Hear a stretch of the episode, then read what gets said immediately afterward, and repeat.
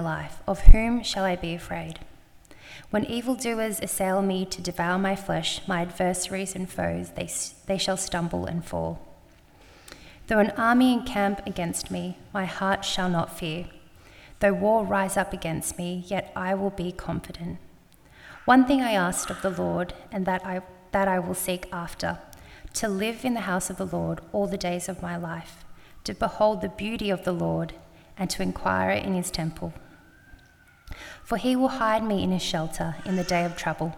He will conceal me under the cover of his tent. He will set me high on a rock. Now my head is lifted up above my enemies all around me, and I will offer in his tent sacrifices with shouts of joy. I will sing and make melody to the Lord. Hear, O Lord, when I cry aloud. Be gracious to me and answer me. Come, my heart says, seek his face. Your face, Lord, do I seek. Do not hide your face from me. Do not turn your servant away in anger. You will have been my help. Do not cast me off. Do not forsake me, O God of my salvation. If my father and mother forsake me, the Lord will take me up. Teach me your way, O Lord and lead me on a level path because of my enemies. Do not give up on the will of my adversaries, for the false witnesses have risen against me, and they are breathing out violence. I believe that I shall see the goodness of the Lord in the land of the living. Wait for the Lord. Be strong and let your heart take courage. Wait for the Lord. Um, the second reading comes from Matthew chapter 7, verse 7 to 11, and it can be found on page 788 of the, of the Pew Bibles.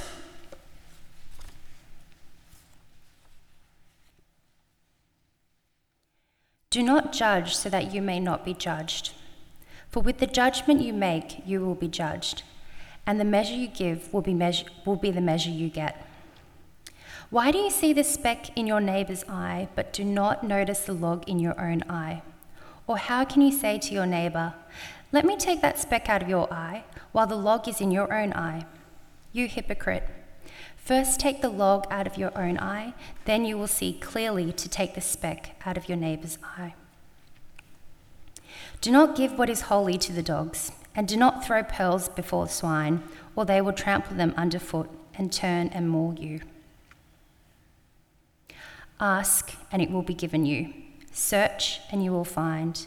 Knock, and the door will be opened for you. For everyone who asks receives, and everyone who searches finds, and for everyone who knocks, the door will be opened.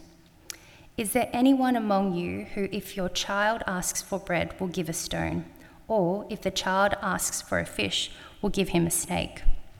If you then, who are evil, know how to give good gifts to your children, how much more will your Father in heaven give, give good things to those who ask him?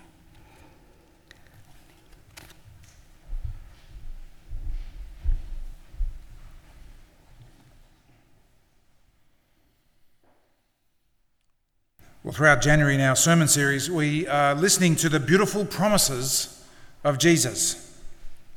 It's I think one of the most notable things about the God of the Bible uh, in general, and Jesus specifically, that he makes promises to us.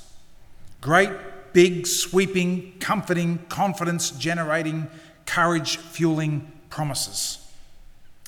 And so often the promises of God are wonderfully and outrageously unconditional. I say that because, um, of course, our world is filled with promises.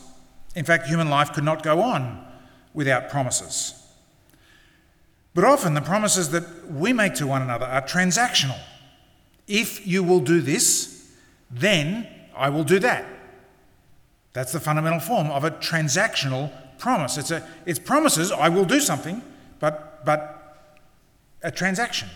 If you hand over to me that loaf of bread, I will hand over to you $3. And you can tell a transactional promise by the if that starts it. And what's more, I'd say that in the economic sphere of life, transactions are uh, pretty much always the right thing. Uh, anything other than a transaction is uh, theft, actually. The catastrophic thing, though, is to allow the pattern of transactional promises in the economic sphere to become the pattern of all your other promises, especially promises in the relational sphere.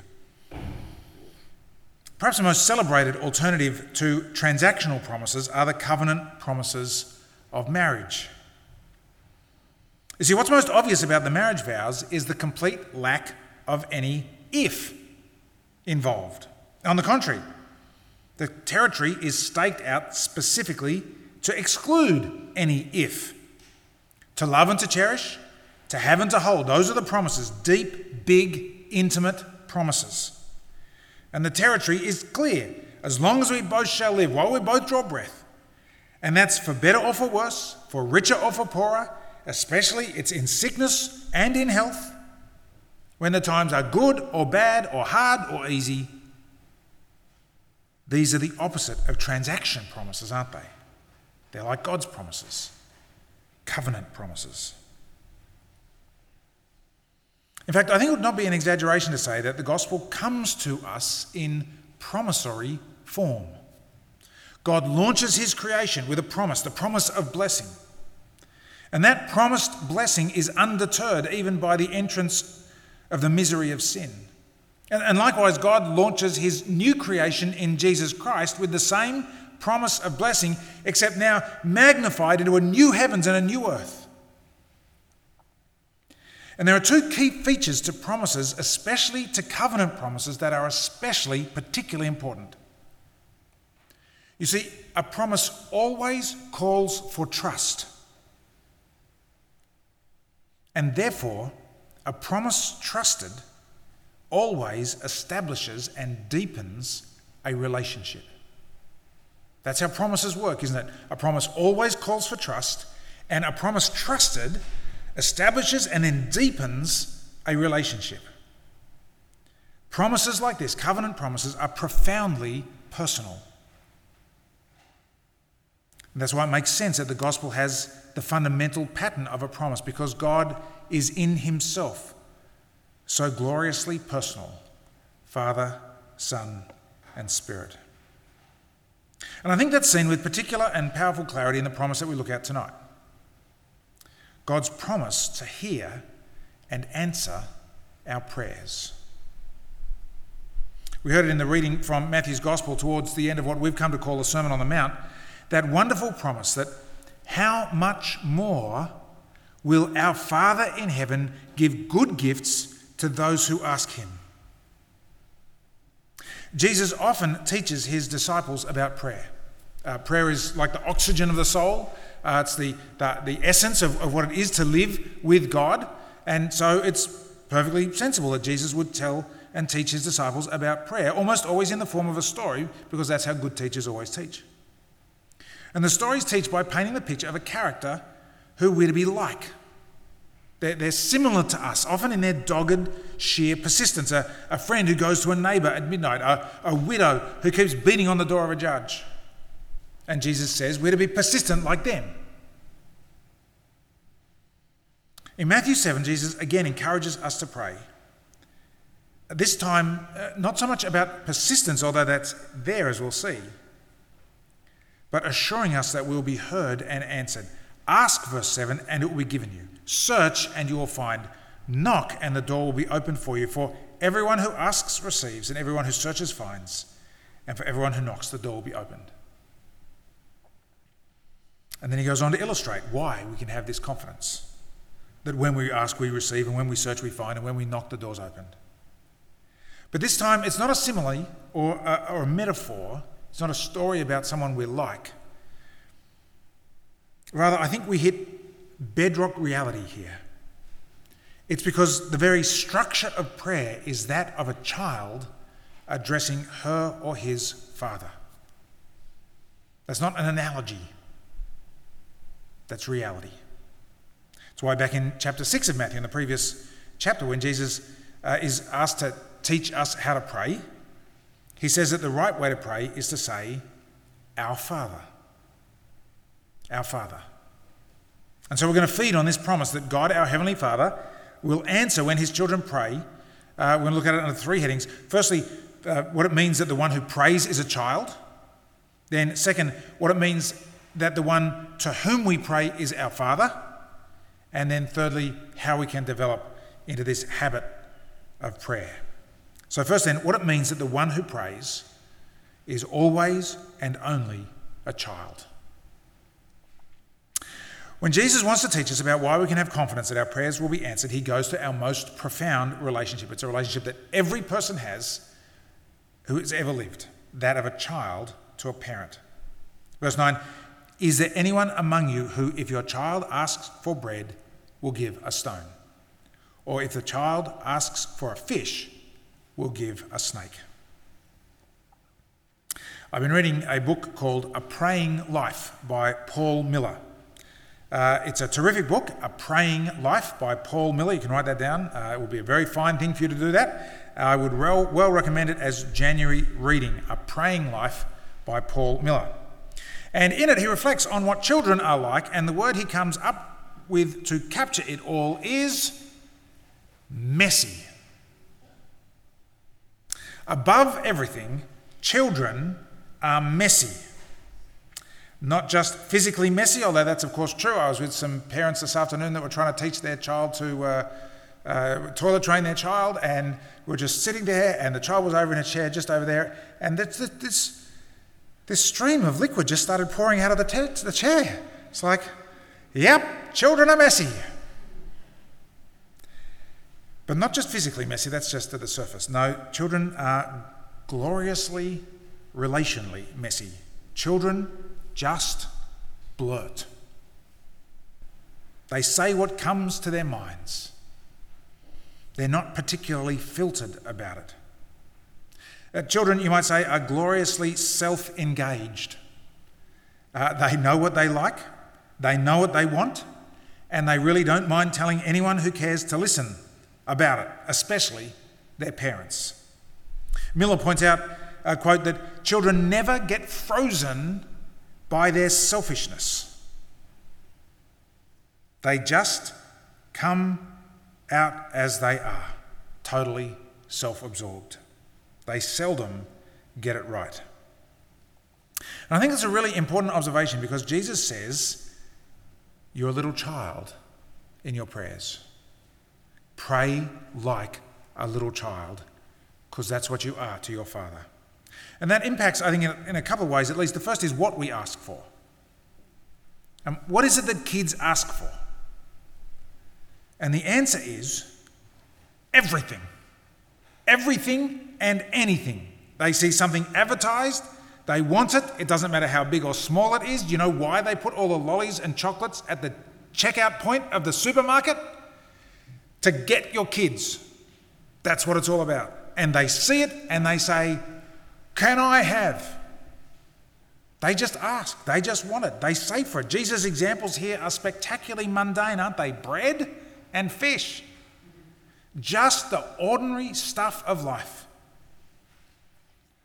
But second, how do children ask? They ask repeatedly, over and over and over and over, and I could go on a long time, over again. Are we there yet? Are we there yet? Are we there? Can we be there yet? Are we there? Are we there yet? over again. Children don't find not receiving what they've asked for as a disincentive to ask the next time. Don't you think that's just awesome? Children don't find not receiving what they've asked for to be a disincentive to ask the next time. They just keep asking. They ask without guile. They say what's on their minds as it's on their minds. They don't filter for what's appropriate and noble and theologically and correct and ethically sanctioned. They just ask a lot. Now, of course, there's more to praying than asking. There's praising God, bringing to your mind and your words a statement of just how utterly awesome and wonderful God is. There's thanking God, thanking Him for the blessings that He pours into your life, and especially being most thankful for the biggest blessings the forgiveness of sins, the hope of glory, the adoption that we have as His children. There's, there's praise and there's thanksgiving, there's confession, one of the most fundamental forms of prayer, as we own the particular ways in which we've turned in our hearts away from God, and then instead, very deliberately and decisive, turn our hearts back to God. So, yes, of course, there is more to praying than asking. But there's not less to praying than asking.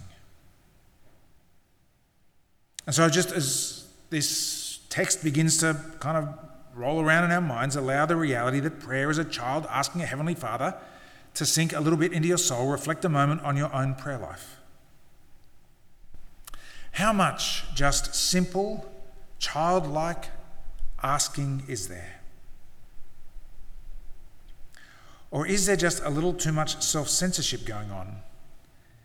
And perhaps even cynicism. One of the things that Paul Miller points out is that the opposite of a childlike spirit is a cynical spirit. And I want to suggest that the, the, the danger, the kind of quicksand that can suck you into a cynical spirit is especially present in our culture now, which is increasingly cynical. Cynicism is the new normal. One way to characterize cynicism is that it is the scar tissue of the soul building up from accumulated disappointment. Uh, think about that for a moment. When you're disappointed, when you've had hopes that are disappointed, then it makes a, it makes a cut on you. And, and it heals over, but it leaves a scar. And, and Miller says that cynicism is the scar tissue of the soul just built up from accumulated disappointment that hasn't really healed. As life goes on, the list of hopes dashed and expectations unfulfilled grows. And it, it, can, unless you do something about it, it can become more and more difficult to avoid cynicism. I, I, I think that our culture is deeply cynical. Deeply cynical. You see it in the way that people are constantly attributing the worst of motives to others. Apparently, they know precisely how selfish and greedy and disinterested, and power hungry those other people are. But of course, they don't know any such thing. Except that when you're cynical, you know that everyone's like that. And being cynical has a payoff. That's why, that's why people do it. Actually, it's not, it's, not, it's not a dumb move. I mean, I think ultimately it's a terribly life destroying move, but it, it's got a payoff. It's gloriously self protective. The cynical person withdraws hopefulness and inoculates themselves against further disappointment. So it's got a payoff, cynicism. And at the same time, there's a certain satisfaction to it, I think. That smugness of knowing that you get how the real world works. You're not going to be fooled. You're not going to be hoodwinked anymore. You get it. And yet, at the same time, cynicism exacts a terrible toll. The cynic is always observing and always critiquing always adopting the outside position, but from that position finds it incredibly difficult to actually engage, to love, to hope. One person put it like this She said, Cynicism protects you from crushing disappointment, but it paralyzes you from doing anything at all. And of course, there's nothing that will be more corrosive to prayer than cynicism towards God, right? There's nothing that will be more corrosive to prayer than cynicism towards God. Why would you? What is it that can keep us from abandoning that childlike trust in a Heavenly Father to becoming increasingly detached and safe and ultimately cynical along with our culture. So much of our culture is just angry, enraged, or dulled. It's only that you know that the one you pray to is your Father. And so, point two. You see how Jesus puts it in verse 11? If you then, who are evil, know how to give good gifts to your children, how much more will your Father in heaven give good gifts to those who ask him? What gives rise to cynicism is a kind of naive optimism. That's where it comes from, actually. A naive optimism that takes the world to be an uninterruptedly good place. That's where cynicism starts. When you think the world is just a sort of a Pollyanna, everything works out kind of world. And actually, that's not as silly as it sounds because there are so many good things about our world. In many, many ways, human ingenuity has made bad things good and good things better so that it's actually quite easy to fall into a kind of naive optimism. You've got a medical problem, what do you do? You go to the doctor and the doctor just fixes it up because that's what they do and there's not much that can't be fixed these days. You're unhappy? Well, you, you take a course, read a book, get back to normal. Normal.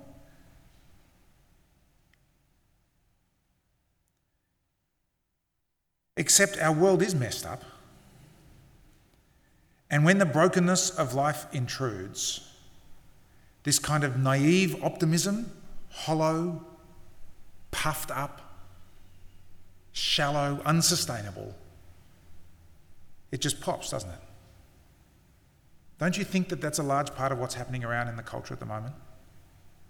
A kind of broken, crushed, naive optimism, collapsed in the face that this is a broken world. It turns out that many princes are not that charming after all. It turns out that there are lots of things that, when they get broken, can be neither fixed nor replaced. And what stops you from sliding into cynicism at that moment? When all the naivety of one's optimism just comes sort of crashing down around, is to know that there is a God in heaven you can trust, rather than the supposed inherent goodness of people and systems. You can put this another way, uh, which is to say that what Jesus teaches us about prayer makes no sense except on family terms. What Jesus teaches us about prayer makes no sense except on family terms to relentlessly come to God with all our desires, to be optimistic, but not naively optimistic, because at the same time you come to Him in trust that He is the Lord of this world It's only a person who knows that they're a child of the Heavenly Father that can do that. Only a child has the audacity to continually tug on a parent's sleeve. You know that moment? Constantly tugging. And yet at the same time, does that with a trust, not expecting to understand everything that the parent does. You see how this trust works? In the example that Jesus gives, um, he, he says that even we know not to give a stone when a child asks for bread or a snake when they ask for fish. So think about it. What's the implication? If your child asks for a snake, what are you going to do? Give him a snake? No. Of course not. Fathers don't do that. Children know that adults do weird stuff. They do weird stuff that the kids don't understand and are not especially surprised when they do. Parenting is filled with moments of what you might call redirecting when the kid wants one thing. Can I have those 12 Mars bars, please? Hey, look at this really terrific um, cauliflower over here. I mean, it's really excellent, very tasty. Parents do all sorts of redirecting when the kid want, wants one thing, but instead the father knows that something else will be better for them and so gently redirects. Do you see how it's only this trust in a good Heavenly Father that will enable you to handle ungiven prayer? It is one of the great challenges in the spiritual life, a kind of terrible temptation of cynicism on steroids when you pray for years and years for the same thing. You're like that little child and you're tugging on the Father's sleeve. And it's only knowing that you have a Father in heaven that means you'll pray at all. After all, if there's no God or if He's powerless, then there's no real point in praying. But at the same time, it's only if you know that He's good that you'll trust Him in the answer that He gives to you. Uh, one way author Tim Keller puts it uh, is both, I think, very helpful and very challenging. Listen to this. I've, I've wrestled with this uh, a lot in the years since I heard him say this. Uh, Keller says that your Father gives you what you would have asked for if you knew everything that He knows and were as wise and as good as Him. Okay, think about that for a moment. Your Father gives you what you would have asked for if you knew everything that he knows and were as wise and as good as him. Of course, you don't know everything he knows, and you're not even close to being as wise or as good as he is. But you do know one thing you know that he is good, he loves you. He proved his love for you in that while you were a sinner, Christ died for you. He came to you way ahead of you ever being even thinking of him. He came to you. Christ died for you.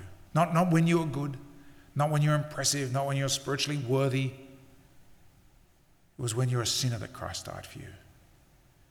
And so, the one sure foundation for all of your life is that God loves you, that He's good, that you can trust Him. And therefore, you trust that what He does give to you in answer to your prayers is His good purpose for you. You see, when our prayers are not given to us in quite the way that we ask, I'd suggest that there's blessing hidden there.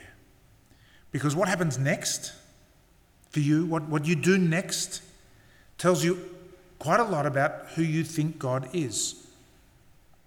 See, the first port of call for ungiven prayer is that you're irked. You, you, you say to yourself, I asked and I didn't get it, and you get irked. But prayer doesn't work that way. That's a kind of a genie view of prayer. Imagine if you gave Aladdin's lamp to an eight year old. Do you know what eight year olds wish for? Really dangerous moment if an eight year old had a genie to make three wishes to. I've got a teacher at school. You just get out of there. Eight old with a genie, make for the hills because disaster is coming.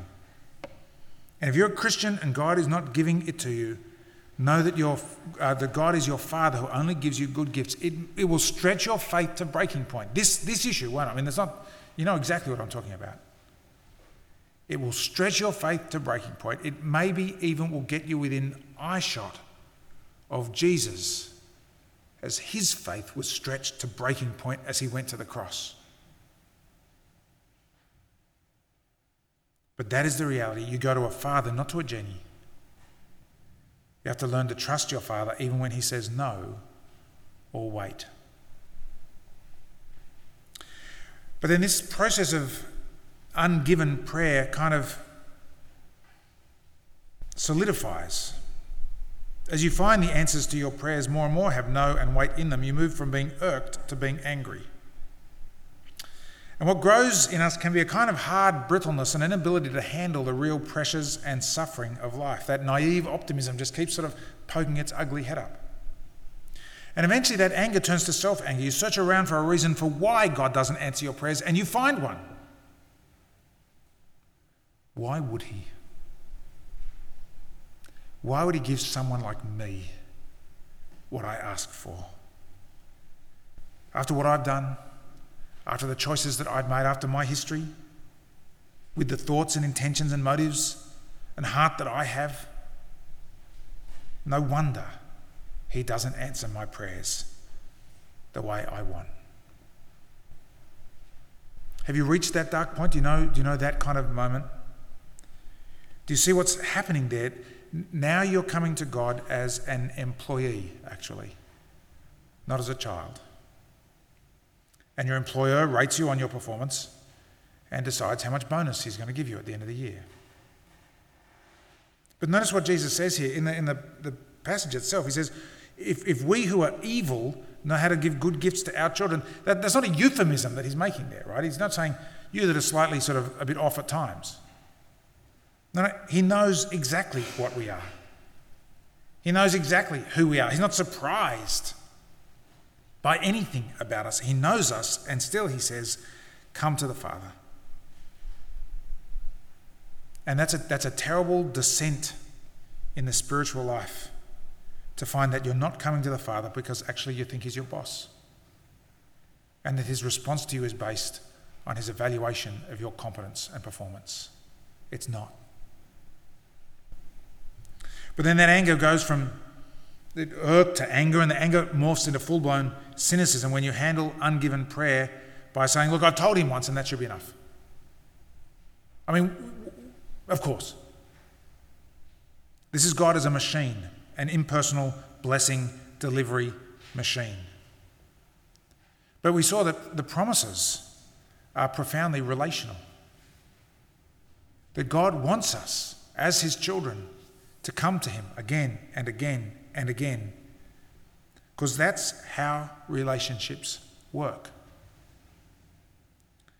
Um, the I asked you once is just foolish. Uh, don't ever try that kind of thing in a close relationship, say a marriage. You go to your wife or husband and say, Look, back in 1998, I told you that I loved you. Isn't that enough? I'll let you know if I change my mind.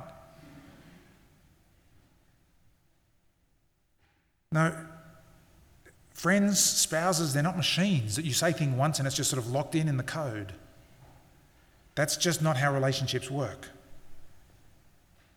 They're not computers, they're persons. And so we keep drawing near to them.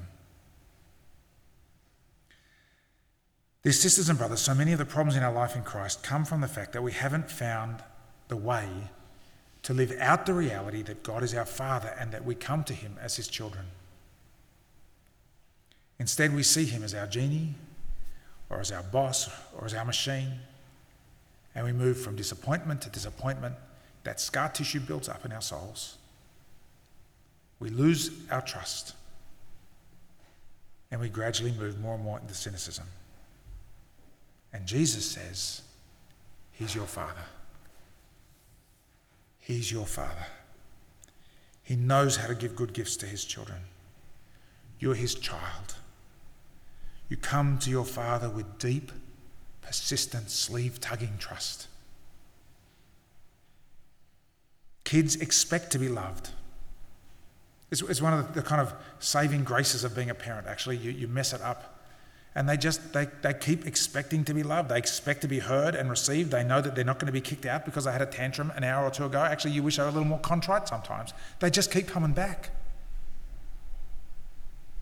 and we unlearn these things as we grow into adulthood and to be a christian is to actually get some of those responses back toward our heavenly father because when you know your Father like this, it means that you bathe in the comfort and rest and joy of His powerful and loving hands. It means that you know what it is to live loved. You live loved with a Father who answers your prayers.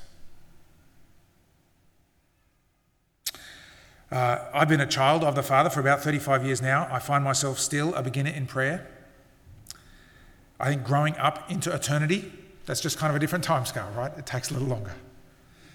Uh, I've fallen into virtual prayerlessness on numerous occasions, and that has actually been God's way of teaching me some things. And so I want to suggest just a few things, a few kind of concrete steps to grow as a praying child. Three things. Firstly, have a plan and get some help. It's true in prayer as much as in anything else. If you fail to plan, then you might as well plan to fail uh, I need a plan for my prayers. Where and when and what. And I have a, a thing that helps me do that. It's an app uh, called PrayerMate, which we've mentioned here from time to time. It's just it's pretty easy to use. You create lists of things or organizations or people mostly actually, and in different categories, and you tell it how many people you want to pray for each day, and it just manages those lists for you. You can write down, I write down things that I've prayed for people in the sort of notes section, and you can read back over it. It's sort of a, a history, it's a biography of God in the life of this person, the way He's answered those prayers. And the plain fact is that when I have a plan to pray, guess what? I pray more. When I don't have a plan to pray, guess what? I don't pray nearly as much. First, have a plan. Second, Pray at the start and end of each day. I noticed this a while ago, but the Psalms often talk about praying morning and night. And I don't think that's accidental. There's a rhythm to life. It's punctuated by sleep. That's how the day ends, it's how the next day begins. And to pray at the start and end of each day makes profound sense. So I'm going to give you the most brilliant piece of insight you've ever had here. The only way to pray in the morning is to go to bed at a decent hour each night, set an alarm, and then get up when it goes off. Okay, I could write a book about that and make a great deal of money because it's so bleeding obvious, isn't it? If you have a plan and you set an alarm and you go to bed at a decent hour and get up when it goes off, then you'll make the space to pray. Uh, at the moment, I'm walking from um, our apartment in Summerhill to the office. It's uh, 2.75 kilometres, which my watch tells me every time I do it. Uh, it takes precisely 30 minutes to do, um, and it's become a really great opportunity for my prayer time. I take out my, uh, my, my phone, I avoid potholes as I watch my phone, it tells me what to pray for, and I make it to, wo- to work. Beginning, and likewise, uh, Katrina and I, my wife and I, have developed a practice at the end of each day. Uh, uh, before you go to sleep, it's just pretty simple. I say, because I know if I don't say, she'll know that I didn't say it and she'll get cranky at me. So know it works, right? I say, Why don't you pray? Why don't you pray? It's four words. She says a prayer, I say a prayer, and that's it. It's not dramatic, it's just children coming to their Father.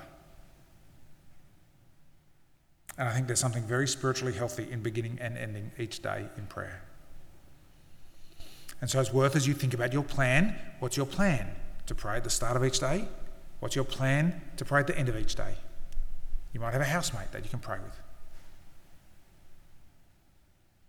Don't not make a plan and get help from someone out of some sort of awkwardness or shyness or embarrassment. There's only one thing that wants to stop you from praying. You know who that is? That's the evil one. Don't be shy about it. Have a plan, beginning and end. Thirdly, turn the events of the day into what one friend calls prayer arrows. Turn the events of the day into what you might call prayer arrows. There's so much happening at the moment, isn't there? Um, we, we live in a massively over informed world. Massively over informed world. The capacity for us to handle the amount of information that's coming at us constantly. And I don't know whether you felt this uh, this last week, the sheer, just, it's like a volume, it, it's like a tonnage of information about the fires, particularly, and but not just the fires. I mean, we've got our problems here, absolutely, and now we've got what war about to break out in the Middle East, Iran, and who knows? Massive amounts of information, and and that's apart from I've got friends who's quite dangerous situation overseas. We've got the Haberfield plant. On Friday when I wrote this, there was Alison Glover uh, in in hospital three weeks early. And, and during the day, all of these things drift across my furry little brain. And I think about them.